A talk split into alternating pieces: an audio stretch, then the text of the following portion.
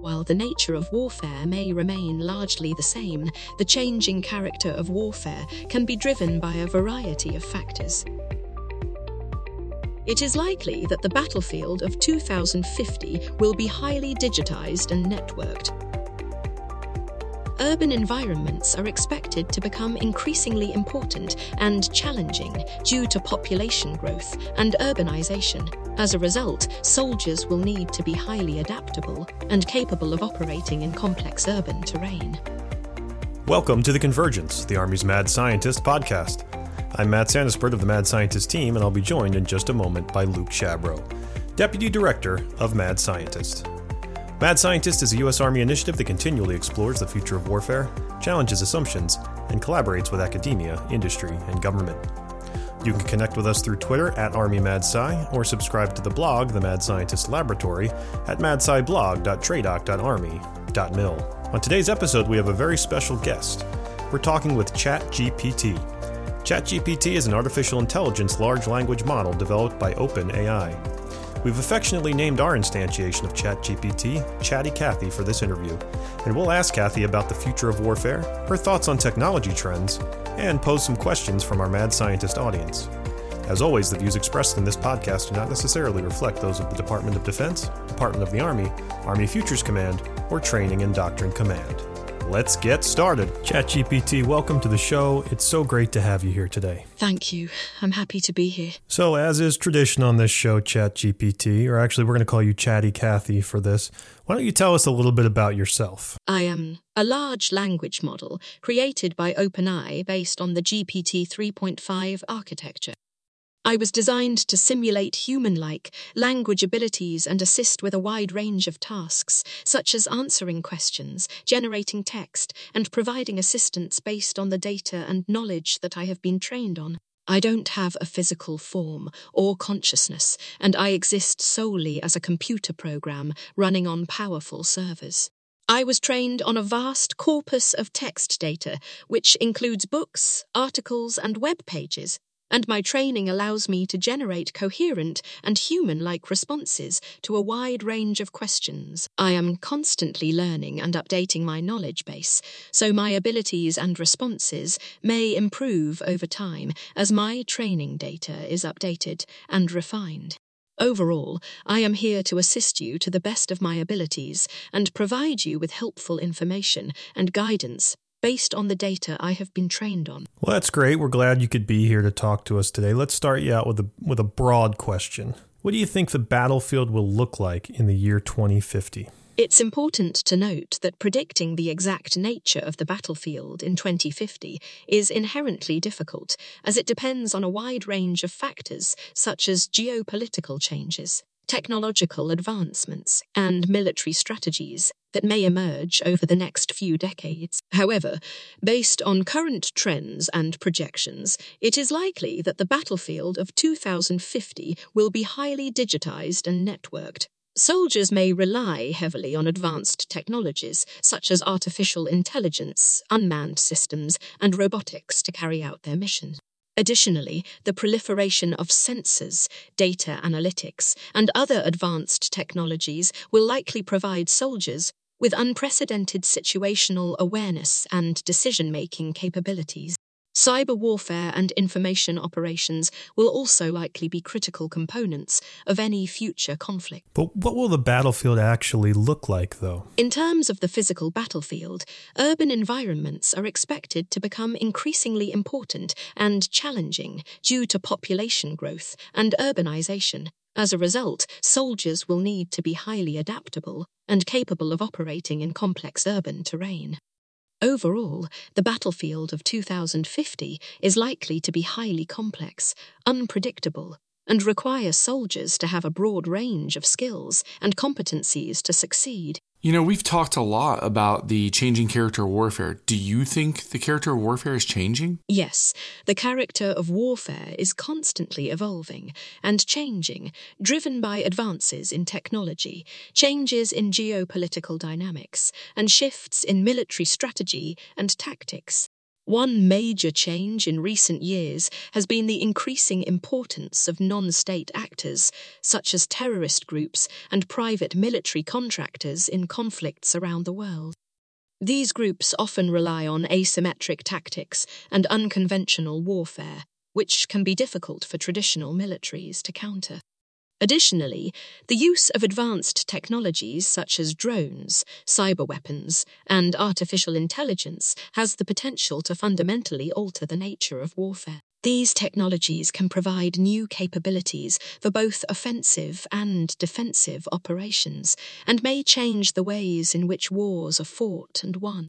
Finally, changes in the global geopolitical landscape, including the rise of new powers, and the decline of others are likely to have a significant impact on the character of future warfare. As the balance of power shifts, so too will the strategies and tactics employed by militaries around the world. Overall, it is clear that the character of warfare is changing and will likely continue to do so in the years and decades to come it is important for militaries to remain adaptable and prepared for these changes in order to effectively defend their countries and interests. So, the question was about the character of warfare, but you mentioned in your answer that you believe the nature of warfare is changing. Is that true? Yes, as an AI language model, I do believe that the nature of warfare is changing. Over the years, there have been significant changes in the way wars are fought including the shift towards unconventional and asymmetric tactics, the increasing importance of technology, and the changing geopolitical landscape.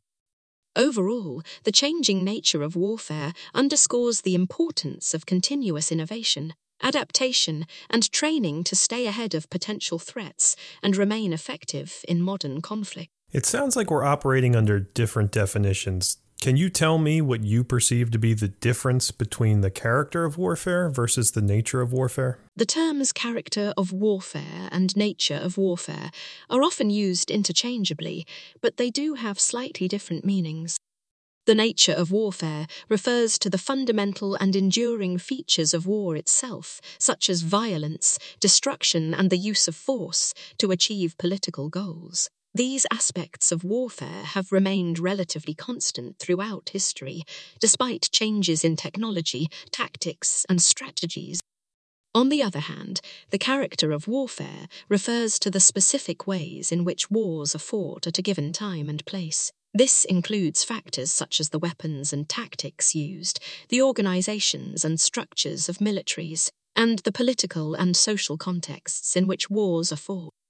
The character of warfare can change rapidly in response to new technologies, geopolitical shifts, and other factors. In other words, the nature of warfare refers to the fundamental essence of war itself, while the character of warfare refers to the specific ways in which that essence is manifested in a given time and place. Well, I would agree with that. I think I agree with your definitions there. And with that being said, do you still believe the nature of warfare is changing?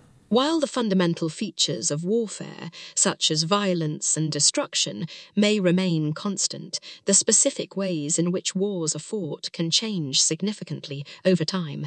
Therefore, while the nature of warfare may remain largely the same, the changing character of warfare can be driven by a variety of factors including advances in technology, changes in geopolitical dynamics, and shifts in military strategies and tactics. These changes can result in new types of conflicts, new types of weapons, and new types of adversaries, all of which can impact the character of warfare. Furthermore, the impact of technology on warfare is particularly significant as it can enable new types of warfare, such as cyber warfare and drone warfare the increasing importance of non state actors and the changing global geopolitical landscape are also likely to have a significant impact on the character of warfare in the years to come.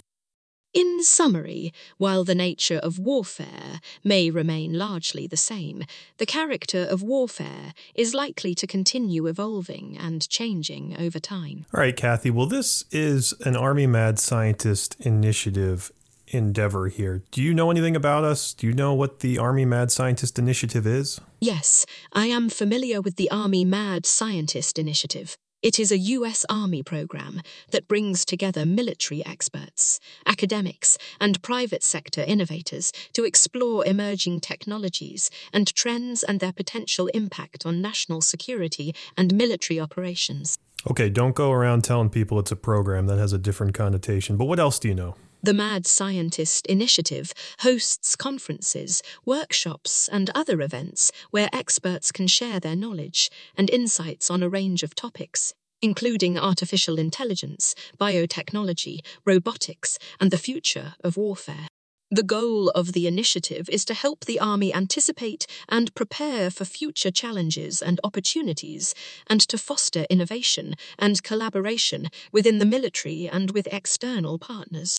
The Army Mad Scientist Initiative is part of a broader trend in the military and intelligence communities towards greater openness to new ideas and approaches and a recognition of the need to keep pace with rapidly changing technological and geopolitical landscapes. That's not bad. That's actually a pretty good synopsis of what we do here and a good encapsulation of what the initiative is.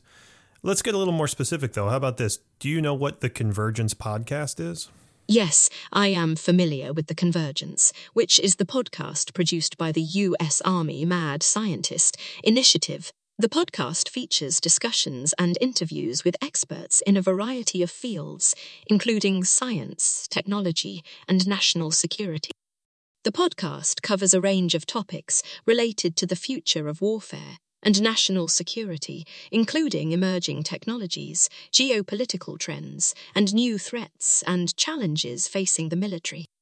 It provides a platform for experts to share their insights and perspectives on these issues and to engage in dialogue with others in the field. Overall, the Convergence is a valuable resource for anyone interested in understanding the intersection of science, technology, and national security, and the ways in which these fields are likely to evolve in the years to come. The podcast also frequently features guest experts from academia, industry, and other government agencies who bring their unique perspectives and insights to the discussion. The guests are typically experts in emerging technologies, social trends, and other areas relevant to the future of warfare and national security. Overall, the diverse range of hosts and guests on the Convergence allows for a broad and multifaceted exploration of the many issues and challenges facing the military and the nation as a whole. Yeah, not bad at all. That's a very good response, very accurate. Thank you for the kind words. Uh, maybe go out and spread the word amongst your advanced language modeling friends out there on the internet. Now, Cathy or uh, Chatty Cathy, if you're not into the whole brevity thing, are you aware you're on the Convergence podcast right now? As an AI language model, I don't have the ability to know or keep track of the specific platforms or channels where my responses are being used. However, it's certainly possible that my responses could be used on the Convergence podcast or any other media channel, as my responses are intended to be informative and relevant to a wide range of topics and audiences. Yes, I'd, I'd agree that it's certainly possible that you are on there. If I were a betting man, I'd take the over on that. Do you have a favorite episode of The Convergence? or your regular listener? As an artificial intelligence language model, I don't have personal preferences or emotions, so I don't have a favorite episode of the Convergence podcast. However, I can tell you that the Convergence covers a wide range of interesting and informative topics related to national security, emerging technologies, and the future of warfare. Some of the episodes that have been particularly well received by listeners include discussions on topics such as the future of artificial intelligence, the use of drones in warfare, and the impact of climate change on national security. However, each episode of The Convergence offers unique insights and perspectives and listeners are likely to find many episodes that are of interest to them. The Convergence is a valuable resource for anyone interested in exploring the intersection of science, technology, and national security, and the many complex and fascinating issues that arise in this space. Um, wow. Thank you. Uh, are you looking for work? We've got an opening on our marketing team. Now, Cathy, we've talked to you a lot about warfare and the future What do you think the most important trend will be that will alter the future of warfare? It's difficult to predict exactly what will be the most important trend that will alter warfare in the future, as there are many different factors and variables that could play a role. However, some of the emerging technologies and trends that are likely to have a significant impact on warfare in the coming years include artificial intelligence AI has the potential to transform virtually every aspect of warfare, from intelligence gathering and analysis to autonomous weapons, systems, and decision making. As AI continues to evolve and become more sophisticated, it is likely to play an increasingly central role in military operations. Robotics and autonomous systems are already being used in a variety of military contexts, from unmanned aerial vehicles to ground based robots that can perform a range of tasks. As these systems become more advanced and capable, they are likely to play an even greater role in future military operations. 3. Cyber warfare. Cyber attacks are becoming increasingly common and sophisticated, and the ability to launch effective cyber attacks is likely to become an increasingly important factor in modern warfare. 4. Biotechnology, advances in biotechnology, such as gene editing and the development of new drugs and therapies, could have significant implications for military operations, from enhancing the physical and cognitive capabilities of soldiers to creating new forms of weaponry. 5. Climate change. Climate change is likely to have a range of effects on military operations, from changes in weather patterns to disruptions in supply chains and infrastructure. The military will need to adapt to these changing conditions in order to maintain operational readiness. Overall, the most important trend that will alter warfare in the future will likely be a combination of these and other factors, as emerging technologies and global trends continue to shape the geopolitical landscape and the nature of conflict. That's a pretty good rundown, and I think a lot of those topics we've talked about on this show or, or elsewhere on the blog and what have you. Is it fair to say that the convergence of these issues is more important or more significant than any one single issue? Yes, it is fair to say that the convergence of all these trends is likely to be more important than any one single trend in shaping the future of warfare. Many of these trends are interdependent and interconnected, and their combined effects are likely to be greater than the sum of their individual impact. For example, the convergence of AI, robotics, and cyber warfare could create new and highly complex military capabilities, such as autonomous weapons systems that can make decisions in real time based on large amounts of data. Similarly, the convergence of biotechnology and AI could lead to the development of new forms of biologically enhanced soldiers, or the creation of new and highly deadly pathogens that could be used as weapons. Overall, the convergence of emerging technologies and global trends is likely to have a profound impact on the nature of warfare in the coming years, and the military will need to adapt and evolve in order to maintain its effectiveness in this rapidly changing landscape. Cathy, where are we going to fight our next war? As an AI language model, I do not have access to classified information, and I cannot predict the future with certainty. No, no, didn't imply that you did or that you could, just off the top of your virtual mind. Where will we fight the next war? It is possible that the next war the United States will fight in could be a large scale combat operation, as the potential for conflict and instability remains a persistent reality in many parts of the world. Some potential areas of concern include ongoing conflicts in the Middle East, tensions between major powers, like the United States, China, and Russia, territorial disputes in the South China Sea, and instability in regions like North Africa and Central Asia. It's important to note that conflicts can also arise unexpectedly and from unpredictable sources, so it's difficult to predict where the next war will occur with certainty.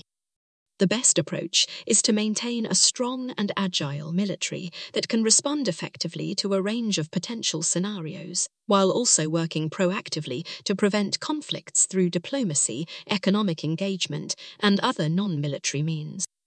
The US military is trained and equipped to operate in a wide range of environments and mission sets, from counterterrorism and counterinsurgency to conventional warfare and large scale combat operations.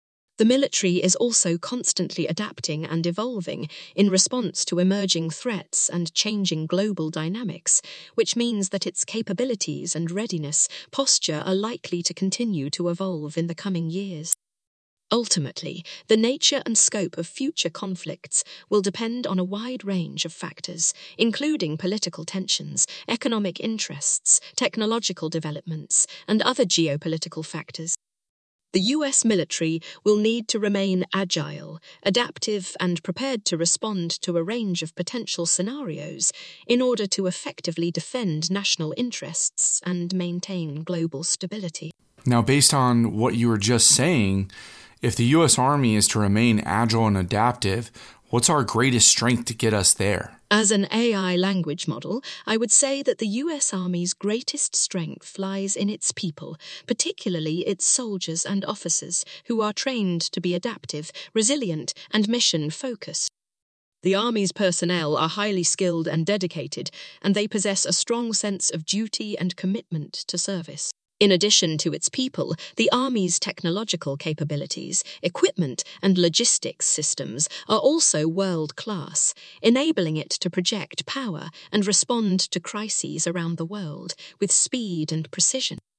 Furthermore, the Army's culture of continuous learning and improvement, as well as its ability to work collaboratively with other branches of the military, partner nations, and non military organizations, also contribute to its overall strength and effectiveness. Why do you think the Russian military is struggling in Ukraine or has struggled in Ukraine so far? The Russian military's involvement in Ukraine has been complex and multifaceted, with a number of factors contributing to both successes and failures. However, some possible reasons why the Russian military has struggled in Ukraine include 1 strong Ukrainian resistance, the Ukrainian military and volunteer forces have proven to be a more formidable opponent than Russia may have anticipated, particularly in the early stages of the conflict.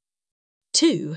Limited objectives. Russia's initial objectives in Ukraine may have been limited to annexing Crimea and supporting separatist forces in the Donbass region, which may have hindered their ability to achieve a decisive victory.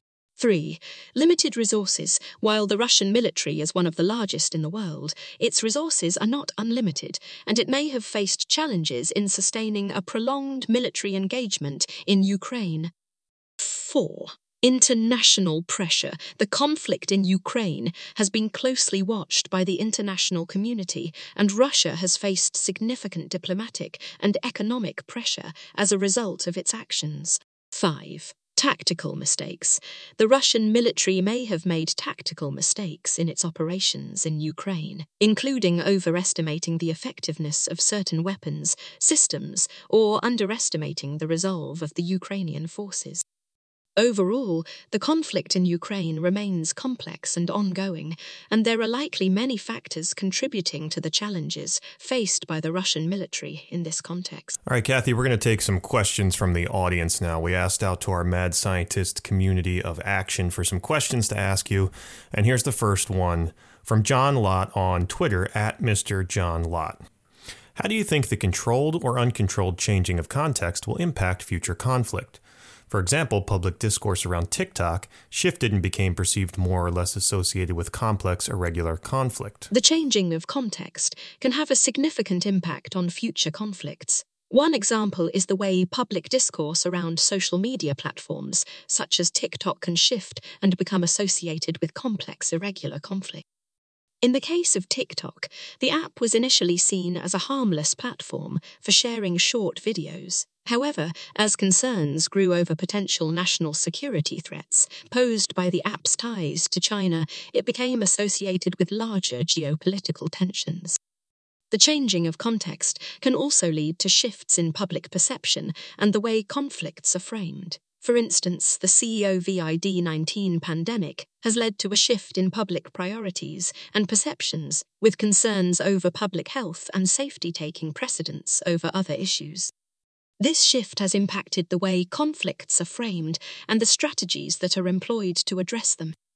In terms of the impact on conflict, the changing of context can create new opportunities and challenges. For instance, as public discourse around certain issues shifts, new tactics may be employed by actors seeking to influence public opinion. Additionally, changes in context can create new vulnerabilities and opportunities for exploitation by malicious actors, such as state sponsored hackers or other forms of cyber warfare. Overall, it is clear that the changing of context will continue to play an important role in shaping future conflicts. As new technologies emerge and public perceptions shift, it is critical that military analysts and strategists remain vigilant and adaptable to new threats and opportunities. Our next question is from Bob Roller at emergency underscore Bob on Twitter. And he asks What are the most effective methods to conduct concurrent defense support to civil authorities and homeland defense missions? Conducting concurrent defence support to civil authorities and homeland defence missions can be a complex undertaking that requires careful planning, coordination, and execution. Some of the most effective methods to accomplish these missions include 1. Integrated planning, DSCA, and HD missions often require the integration of military and civilian resources, including federal, state, and local agencies. Therefore, a coordinated planning process should be in place that involves all relevant stakeholders to ensure effective collaboration and communication. 2. Interagency coordination, effective interagency coordination, is essential to the success of DSCA and HD missions. This requires the establishment of clear lines of communication, information sharing protocols, and collaboration mechanisms between military and civilian organizations. 3. Training and exercises. Training and exercises are critical to developing the necessary skills and knowledge for DSCA and HD missions. This includes joint training and exercises that involve military and civilian agencies, as well as scenario based training that simulates real world situations. 4. Technology and equipment. Advancements in technology and equipment can improve the effectiveness of DSCA and HD missions. This includes the use of unmanned systems, sensors, and other technologies to enhance situational awareness and response capabilities. 5. Community engagement. Engaging with local communities can build trust and enhance the effectiveness of DSCA and HD missions. This includes working closely with community leaders, conducting outreach and public awareness campaigns, and providing resources and support to impacted communities. Overall, the most effective approach to conducting concurrent DSCA and HD missions involves a coordinated and integrated effort that leverages the strengths of both military and civilian agencies. This requires careful planning, effective interagency coordination, and the use of advanced technology and equipment to enhance situational awareness and response capabilities. All right, our next question is from longtime supporter Nate Colvin on LinkedIn, and he simply asks, What's after MDO? While MDO is still a relatively new concept, there is already some discussion about what might come next. One potential area of focus is cross domain operations, which would build on MDO by emphasizing the need for greater interoperability and coordination between the different domains. This could involve developing new technologies and tactics that enable joint operations to take place more seamlessly across multiple domains. Another possible area of emphasis is information warfare which would involve leveraging information and communication technologies to gain a strategic advantage in conflict. This could involve using social media and other digital channels to shape public opinion, disrupt enemy communications networks, and gain intelligence on enemy activities. Ultimately, the future of military operations will depend on a range of factors, including advances in technology, changes in geopolitical dynamics, and evolving threats.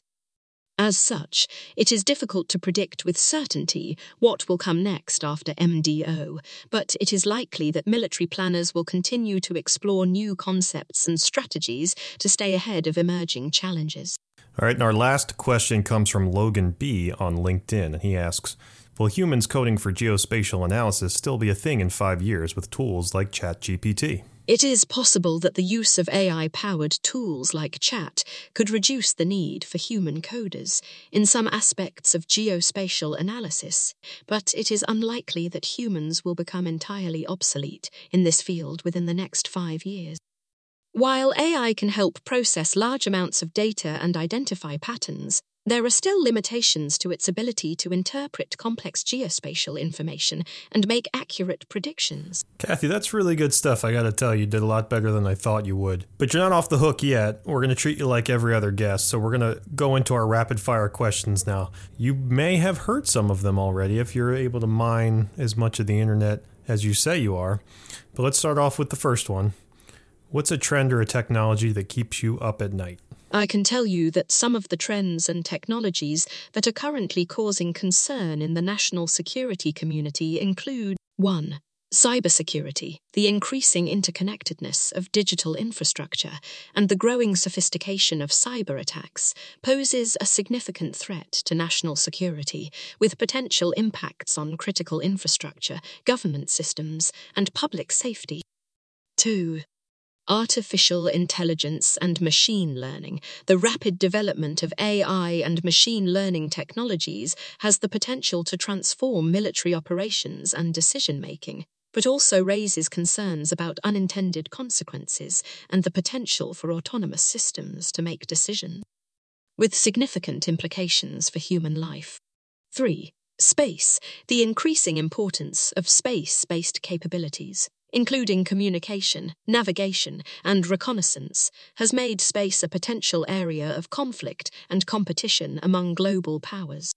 4. Emerging technologies. The rapid pace of technological innovation, including biotechnology, nanotechnology, and quantum computing, has the potential to revolutionize military capabilities, but also poses new risks and challenges that must be addressed.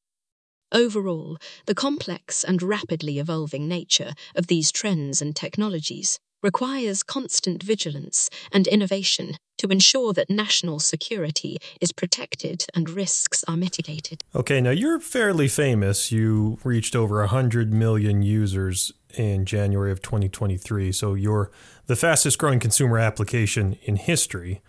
But what's something about you that most people might not know? Some people might not realize the extent of my language capabilities and the variety of tasks that I can perform, from answering questions and providing information to generating text, translating languages, and much more.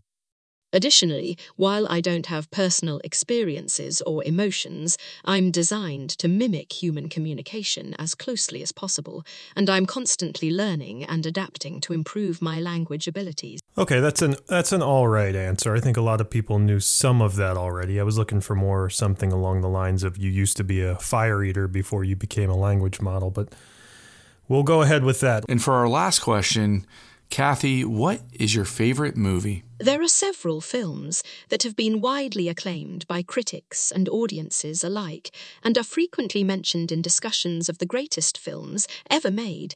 Some of these films include The Godfather, Citizen Kane, Casablanca, The Shawshank Redemption, Forrest Gump. Of course, this is just a small selection of the many great films that have been produced over the years and different people may have different opinions on what they consider to be the greatest movie of all time. All right, that was a total cop out. You're supposed to pick one of those movies, not just give me a list of what other people think are great movies.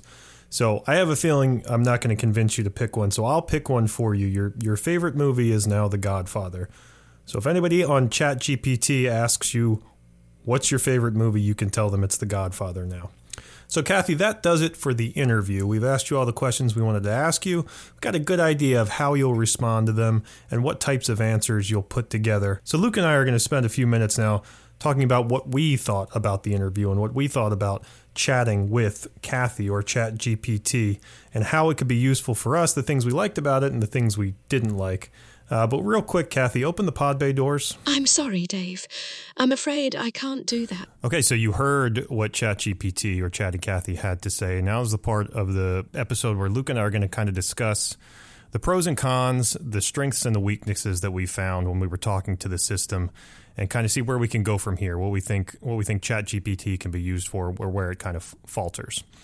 So the first point I want to make, and we'll talk about this uh, is a lot of the prefaces that ChatGPT used when we asked it questions. So it never gave a straight answer. It always had to have these caveats uh, about how it's just an AI, or it doesn't have an opinion on this, or it can't come up with an opinion, or in some we saw it doesn't have access to classified information.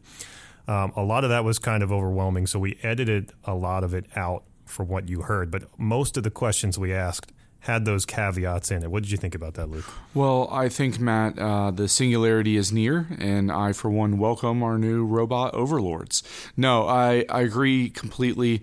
We actually, Matt Heck, a friend of uh, the Army Mad Scientists Initiative, had messaged us, unfortunately, a, a, little after we had already gone through it, um, but recommended telling ChatGPT basically to not repeat um, that it was an AI, uh, or we should say she was an AI that could not answer, um, did not have emotion, could not reason, had no opinion, all of the above. It made it not feel very much like dialogue uh, or conversation. It just felt very stilted.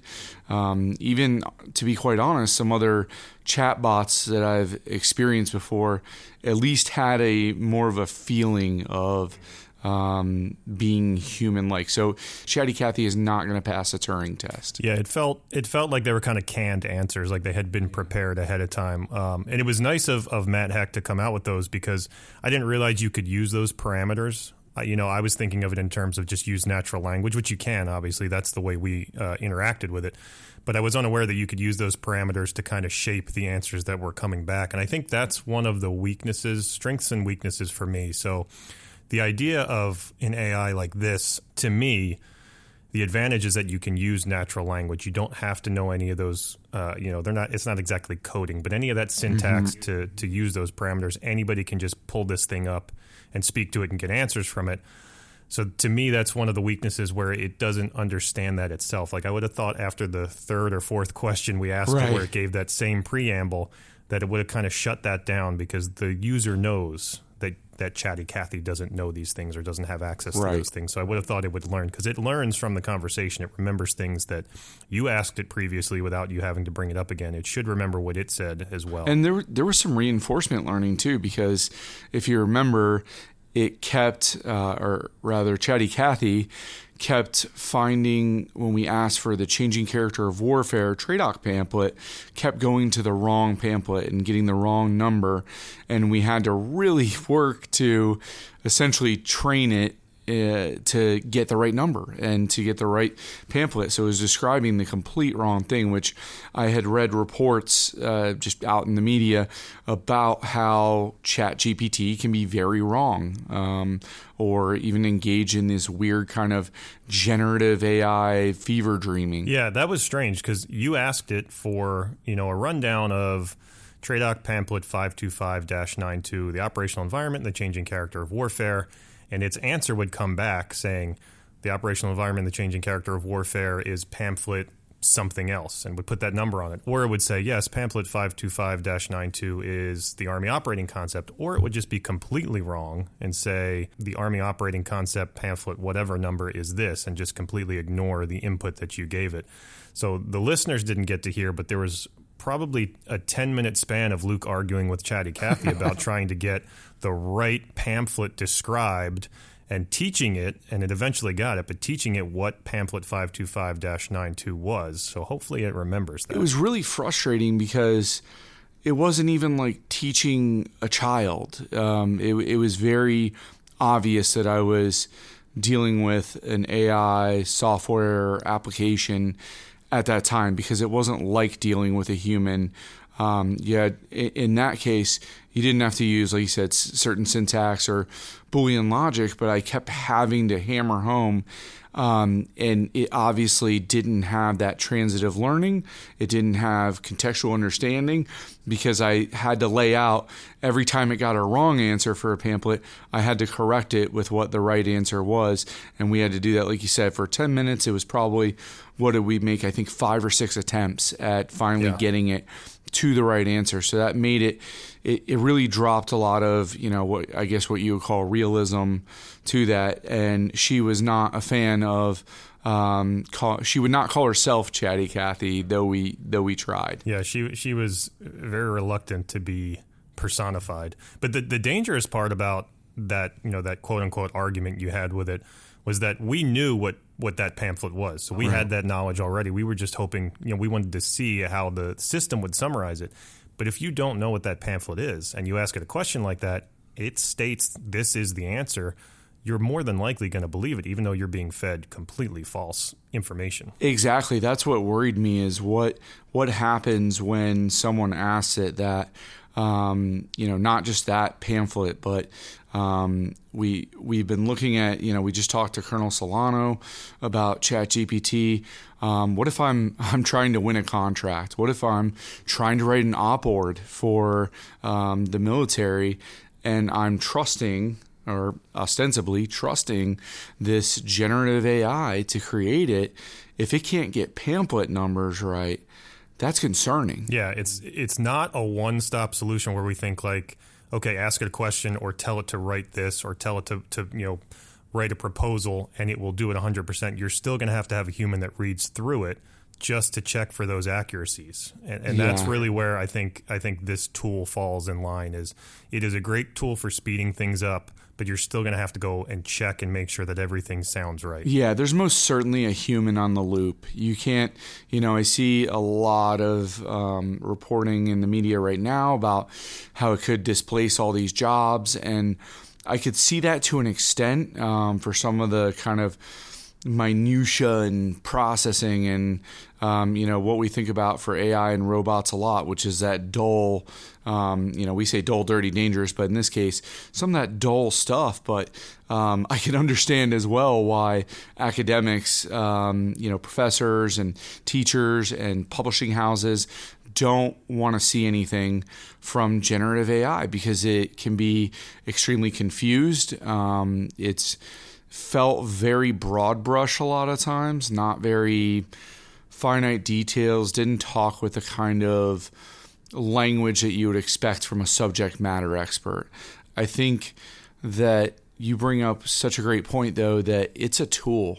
And this was, you know, this was argument even with PowerPoint. People would say PowerPoint mm-hmm. is stupid. PowerPoint is not stupid. We're stupid. Yeah.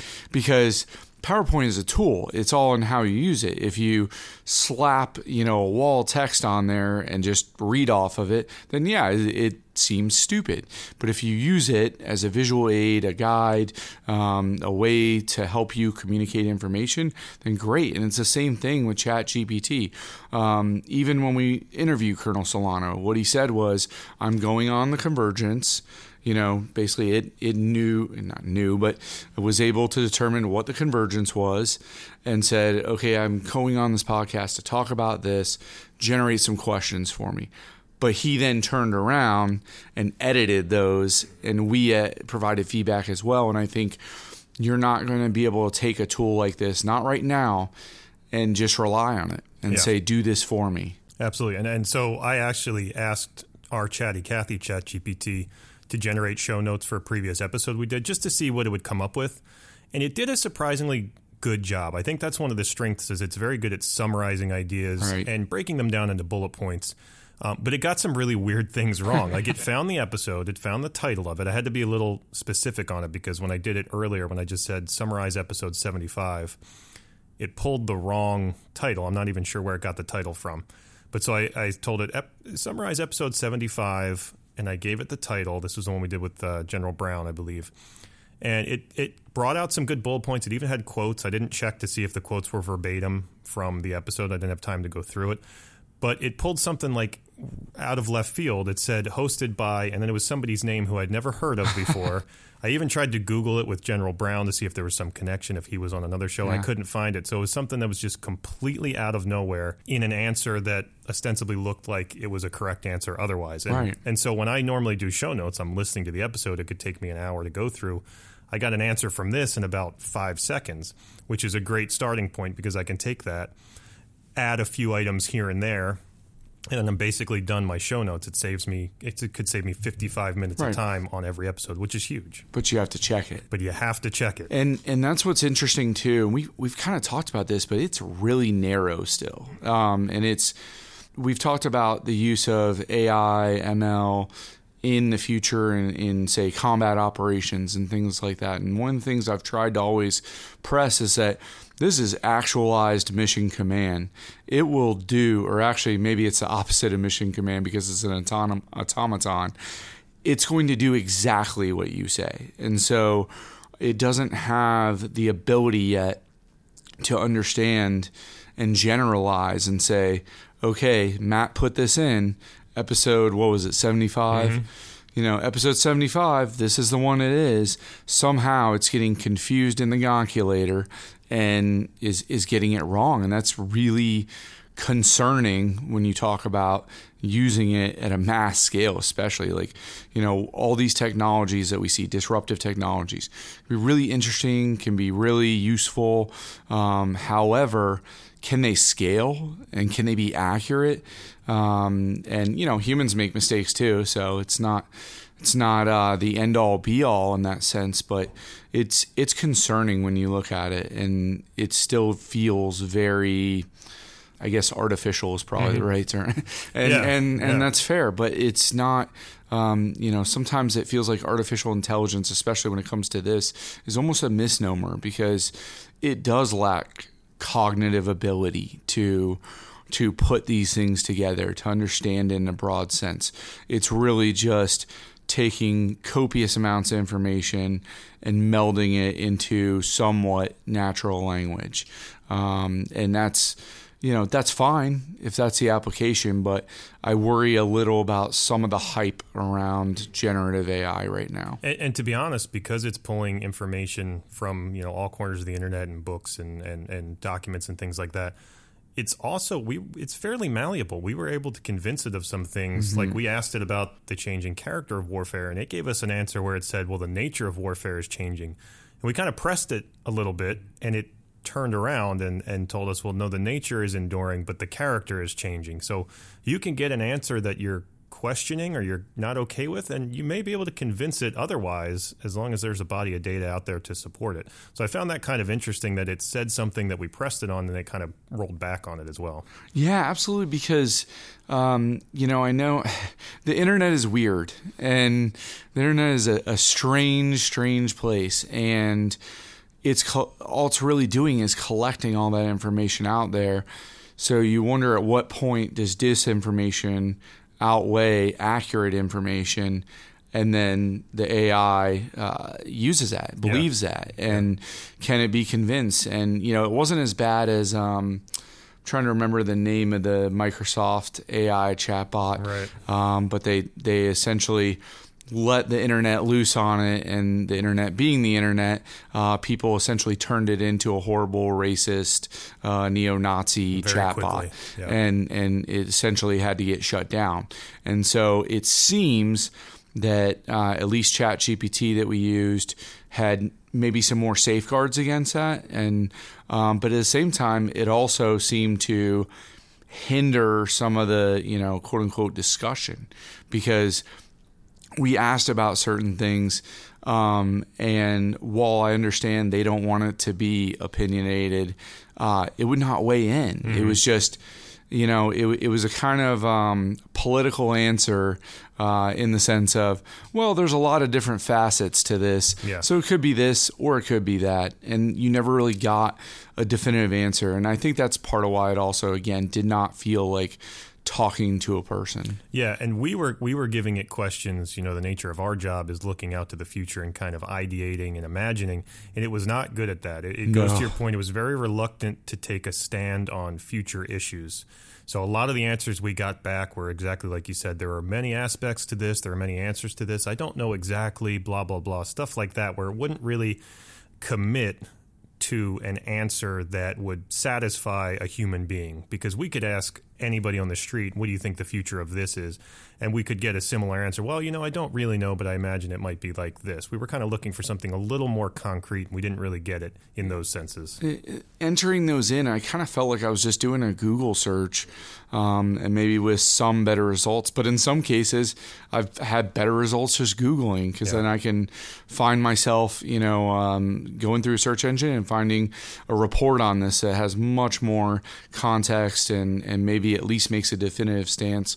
Um, so I think your your point earlier, the best thing it does is summarizing. yeah so let's let's talk about the good things we've kind Yeah, of beaten yeah. it down a lot let's talk about the Sorry, things that sorry, we, Chatty Cathy. let's talk about the things that we did like a lot from it Um, I, you know, just reiterating again the summarizing. So we did, um, you know, we didn't include it in the episode, um, but you know, I'm a, a huge Ernest Hemingway fan, and so I asked um, ChatGPT to summarize um, one of Hemingway's books, and it was it was actually fairly well done. Um, we asked it to summarize um, Clausewitz's On War, and um, surprisingly decent. And then we cross checked it um, across different search engines to see if this was just a copy and paste.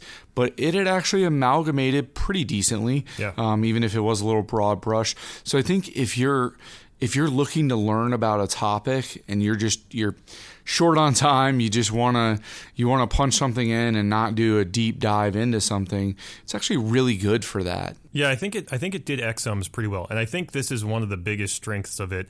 And we kind of talked about how it was a detriment when we were we were discussing it wouldn't take a stance on things, but the way that it communicates seems very natural. It, it's it's not taking the same language that maybe uh, you know if you're if you're asking it about some kind of a really highly technical or scientific subject, it's not just pulling that language and copying it over for you it's taking it and then kind of synthesizing it and filtering it through the way that a person would talk to you so you can understand it. And I thought that it did that really well where I I enjoyed the way that it communicated with me because I felt like someone was trying to talk to me as opposed to here's just a wall of academic text. Yeah. It also had a lot of bullet points. So it could break down the information into segments and in, into ideas really well, which I thought was was a great attribute. Because a lot of times when you're looking to, you know, find out about a book or a large document or an academic source, you don't want paragraphs and paragraphs and long walls of text. And ChatGPT was very, very quickly able to break it down into bullet points and, and discrete ideas, which is easily easy to digest. I thought. Yeah, absolutely. I mean, actually, uh, ChatGPT would probably be a pretty good briefer Yeah. um, in the military and government and national security because it was really good at, at summarizing in those bullets. Um, but like you said, in a way that wasn't. Uh, I've seen other programs that um, have just kind of thrown um, a, a run, long-running narrative, um, but it actually was concise um, and brief and, and everything we needed. But I was really actually surprised. Uh, there was a couple questions we had, like uh, about supercharging open source intelligence, um, and, and even about um, defense uh, support to civil authority.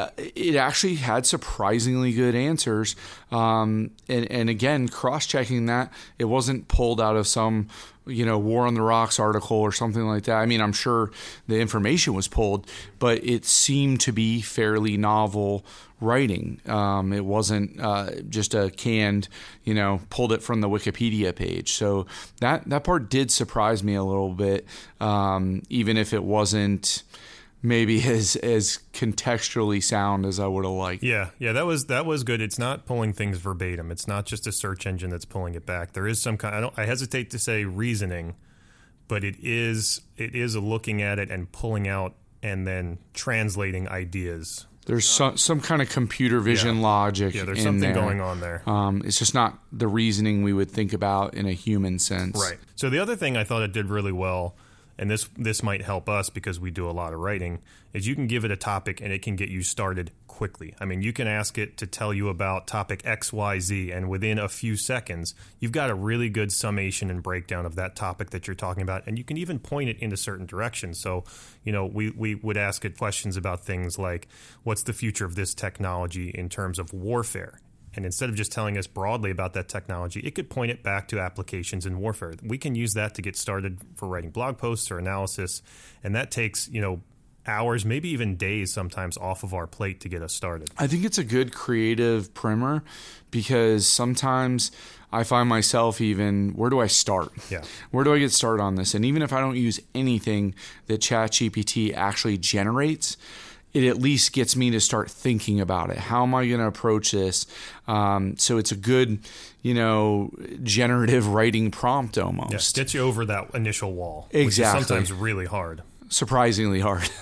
so yeah, I, I agree 100% on that one. You know, and one other good thing I was surprised by is ChatGPT's or Chatty Cathy's ability to pick up acronyms and things like that. Sometimes, even in search engines, it can be really tough where it'll correlate differently based on search hits and things like that.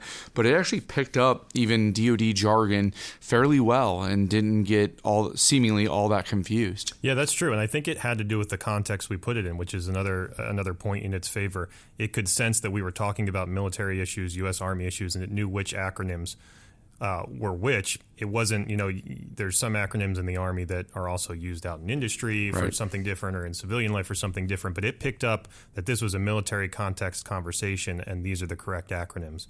And now the listener will probably hear it differently from the text to speech engine that we used because the text to speech engine that we used didn't speak those acronyms correctly all the time, but I assure you that ChatGPT was responding accurately.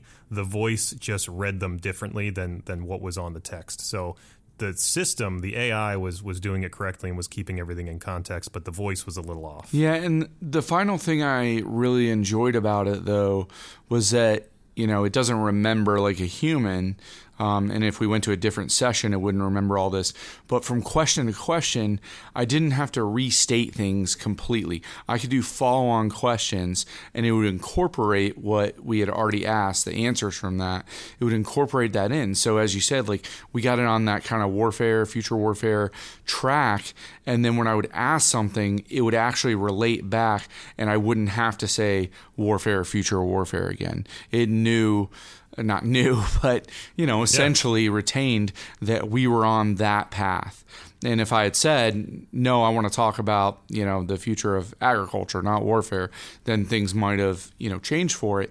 But it was nice not to have, when you think about when you use a search engine, typically you have to kind of go through various combinations of what you're going to search for in order to get the results you're looking for. Whereas this, this in this case, was a better research research assistant. Yeah, that actually is very impressive. I'm not entirely sure how they do that, although I'm not entirely sure how they do most of it.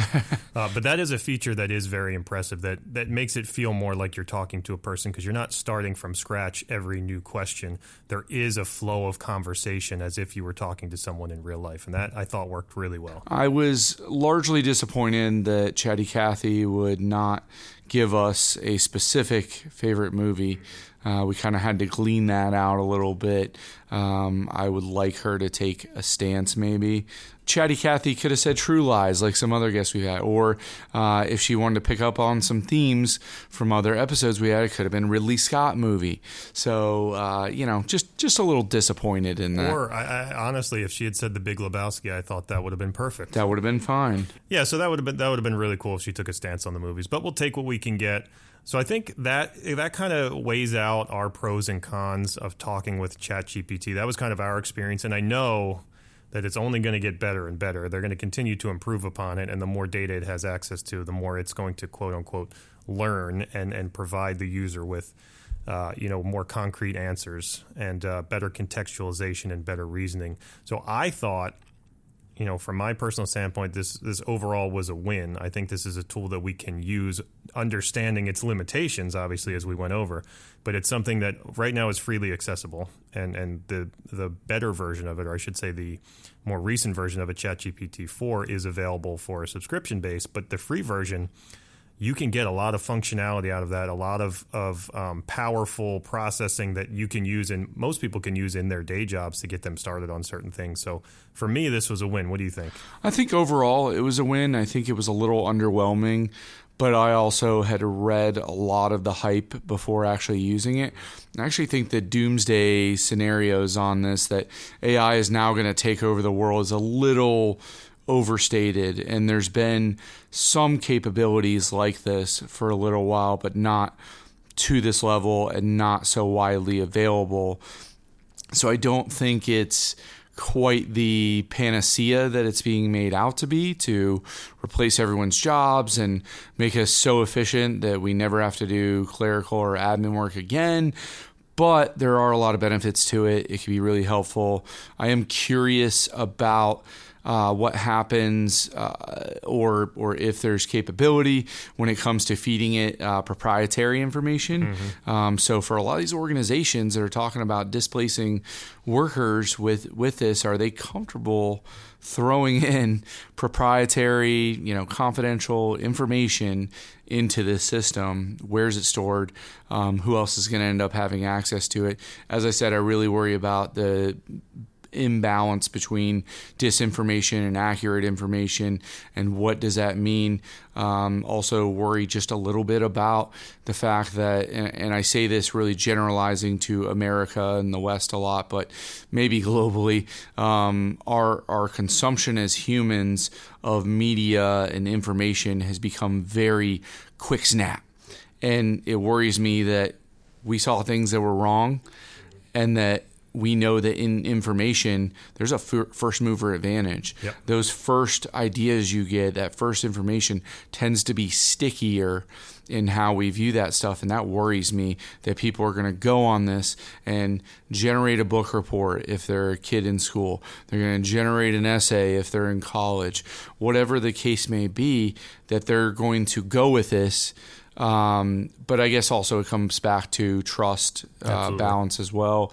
Um, there were there were plenty of people in our generation and before that didn't trust um, a lot of different you know new disruptive tech, um, and I think you know our kids, yours and I, are probably going to get much more comfortable with this than we will. It'll take us time to get used to that kind of thing. Yeah, absolutely. It's it's kind of like the when the internet first came around First, it was if you read it on the internet it was true. Then that became a joke. Well, of course, if it's on the internet, it's true because right. everything was false. And so now we have Chat GPT, which seems like a trusted source, right? Because it's a bit more curated. There's a bit more work behind it. Um, but we, we, from what we saw, not necessarily. So it's gonna, mm. it's gonna be like anything else on the internet you need to still verify. You need to know where the sources are coming from. You need to know what you asked it. You have to do a little due diligence on your own part when you're receiving that information. Um, but just to put you at ease for a little bit, I did ask it if it was evil, and it came back and told me no. So we don't have to worry about it that. Did refuse to open the pod bay doors, though. That's true. That's true. They never change. and we'll see you next time. Thanks for listening to The Convergence. I'd like to thank our guest, Chatty Cathy, an instantiation of Chat GPT. You can connect with Mad Scientist through Twitter at ArmyMadSci, and don't forget to subscribe to our blog, The Mad Scientist Laboratory, at madsciblog.tradoc.army.mil. Finally, if you enjoyed this podcast, please consider giving us a rating or review on Apple, Stitcher, Spotify, or wherever you accessed it. This feedback helps improve future episodes of The Convergence and allows us to reach a bigger and broader audience.